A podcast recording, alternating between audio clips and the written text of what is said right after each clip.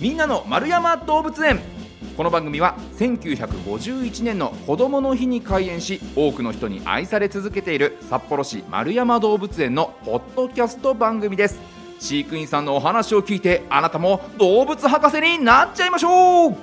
ということで、えー先月はね、えー北極熊についてお話を伺っていったんですが今月ご紹介いただく動物はゾウ。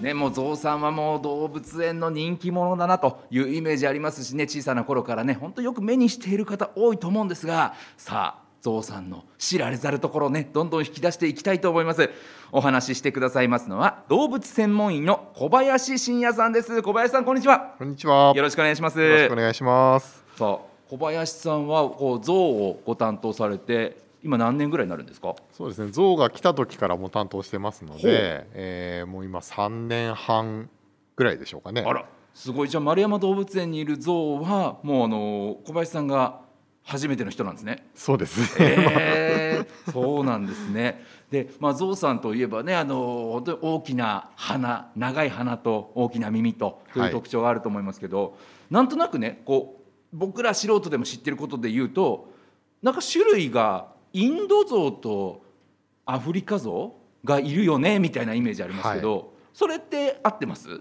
あのインド象というかアジア象ですね。アジアゾウってア。ジア象とアフリカ象。まあ大きく分けてその二つですね。え何が違うんですか？まあもともとそのアジアとアフリカで住んでる場所が全然違いますね。はいはいはいで、まあ皆さん多分き象と聞いてイメージされるのは、はいアフリカ象の方だと思うんですよね。はいあのサバンナみたいなところの平地で、ライオンとうか、いろんな動物と一緒に暮らしている。はい。あれはアフリカ象です。あれはアフリカゾウ。はい。はいはいはい。アジアゾウっていうののは、はい。東南アジアを、あのー主に生息域にしてるんですけど、はいはい。あのーサバンナというよりは、はいジャングルですね。熱帯雨林の森の中で暮らしている動物なんですね。え、見た目には違いってあるんですか？見た目はアフリカゾウの方が体は大きいです。あと、あのー耳の形が全然違うんですね。アフリカゾウの方は大きなこうなんていうんですかね。もう比べると一目瞭然なんですけど、はいはい。アジアゾウの方は耳がちょっとち丸みを帯びたちょっと小さな形で、はいアフリカゾウは本当にこう扇形といいますかね、大きな耳をしております。えー、じゃあ空を飛ぶね、あのー、象のキャラクターいるじゃないですか。はい、あれは大きな耳だからアフリカなんですかね。どうなんでしょう えー、すごいそうか耳の大きさがまず違うんですね、まあはい体の大きさ自体も。へえ。で、まあ、象と、まあ、お付き合いされても3年半とはい。いうことですけど、象の魅力ってどういったところにあると思います？そうですね。やっぱり、まあ、陸上最大のお体の大きさの動物ということで、あの圧倒的な存在感といいますかね。えーでかつ結構繊細なところもあって、はいはい。まあそうですね。こうめ知能も高いですし、すごいこうお世話をする人間側うちら側からするとすごいやりがいのある仕事のしがいのある動物なんですよね。へでやっぱりこう反応がすごいいいと言いますか、はいはいあの象たちが喜ぶようなことをしてあげると本当に喜怒哀楽がはっきりしてますので。え例えば何をすると喜ぶんですか？えー、とそうですねこう暇し暇な時間がないようにい。ろんなこう仕掛け、おもちゃを設置してあげたりですとか、はい餌を隠してあげたりですとか、あと水浴びがすごい好きなんですよね、はいはい。アジアゾウっていうのは。ですので、まあ、プールとかもあるんですけどたまにこうホースとかでジャーッとかけてあげるとすごいテンション上がって。あの多分皆さん聞いたことないようなこうイルカの鳴き声っていう想像つきます？キュッキュッキュッってすごいあーはい高いはいはいはい。あんな声出しながらえ本当にこうなんかこんな象ってこんな動きするんだとかこんな鳴き声するんだっていうのは僕らもあの初めて体験するようなことも多くて。すごいパオーンじゃないんですね。そうですね。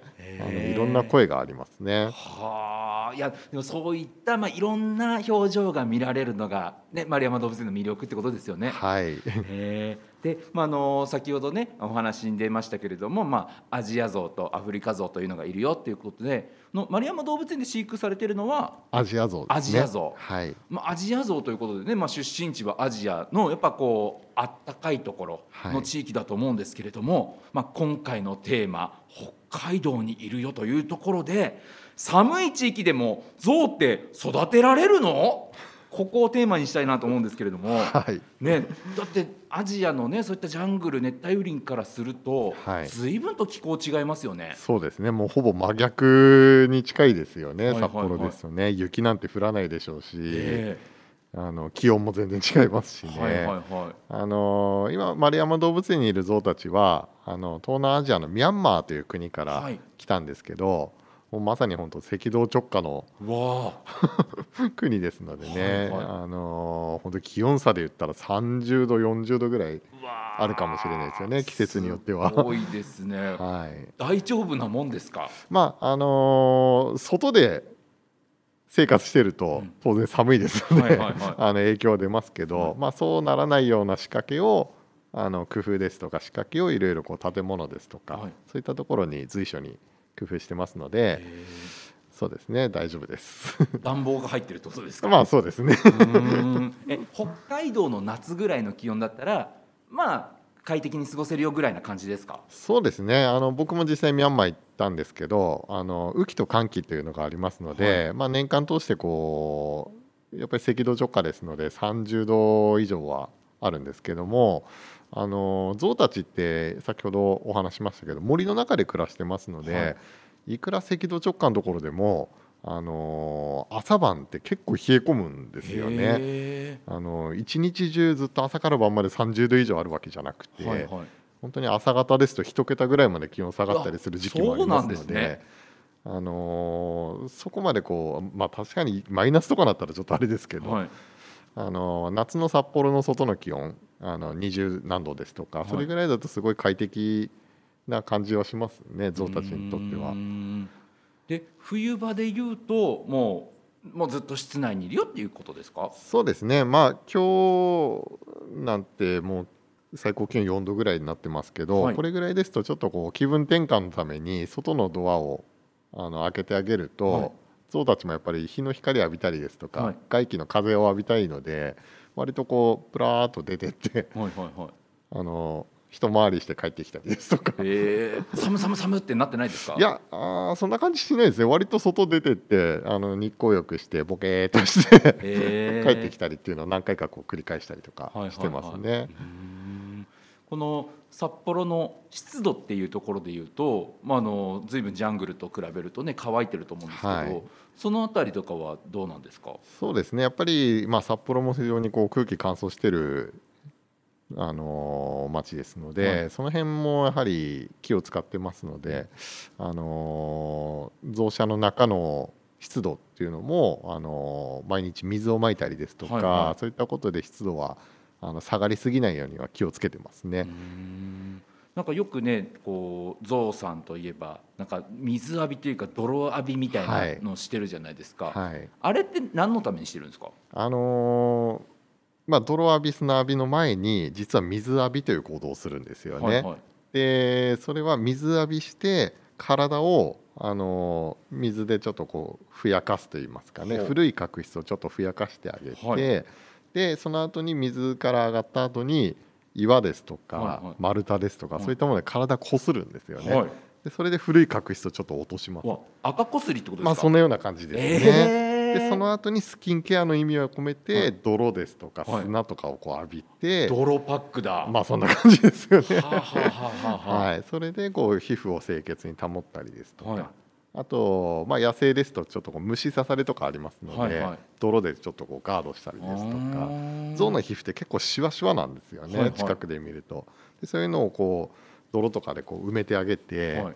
あの紫外線対策ですとか、虫刺され対策ですとかそういった意味合いでこう砂浴び泥浴びというのをするんですよね。え丸山動物園でもそういった行動ができるようになってるんですか？そうですねあのプールも用意してますしあの地面は全部砂にしてますので、はいあの水浴びして砂浴びするっていうのは象たちが好きな時にできるようになっております。いやいいですね。ちょっとそういう光景を見た時にこうなんでやってるんだろうっていうところを知れるといいですね。そうですね。ああ赤こすりしてんな今っていうところがねこう感じられるというのが、はい。ね、それこそ本当自然に、えーいる現地にいるような状態に近い状態で過ごしているということなんですね。はい。いやとってもねこういうお話を聞いていくとまた象の見方がねはい。より楽しくなりそうだなというところで、はい。また次回も詳しくお話伺っていきたいと思います。はい。さあ札幌丸山動物園の人気者象について、えー紹介していただきましたがえー丸山動物園のホームページでは日々の動物の様子やイベント情報も紹介しています。ぜひチェックしてみてください。ということでこのお時間は象について、えー動物専門員小林信也さんにお話伺いました小林さんありがとうございましたありがとうございました。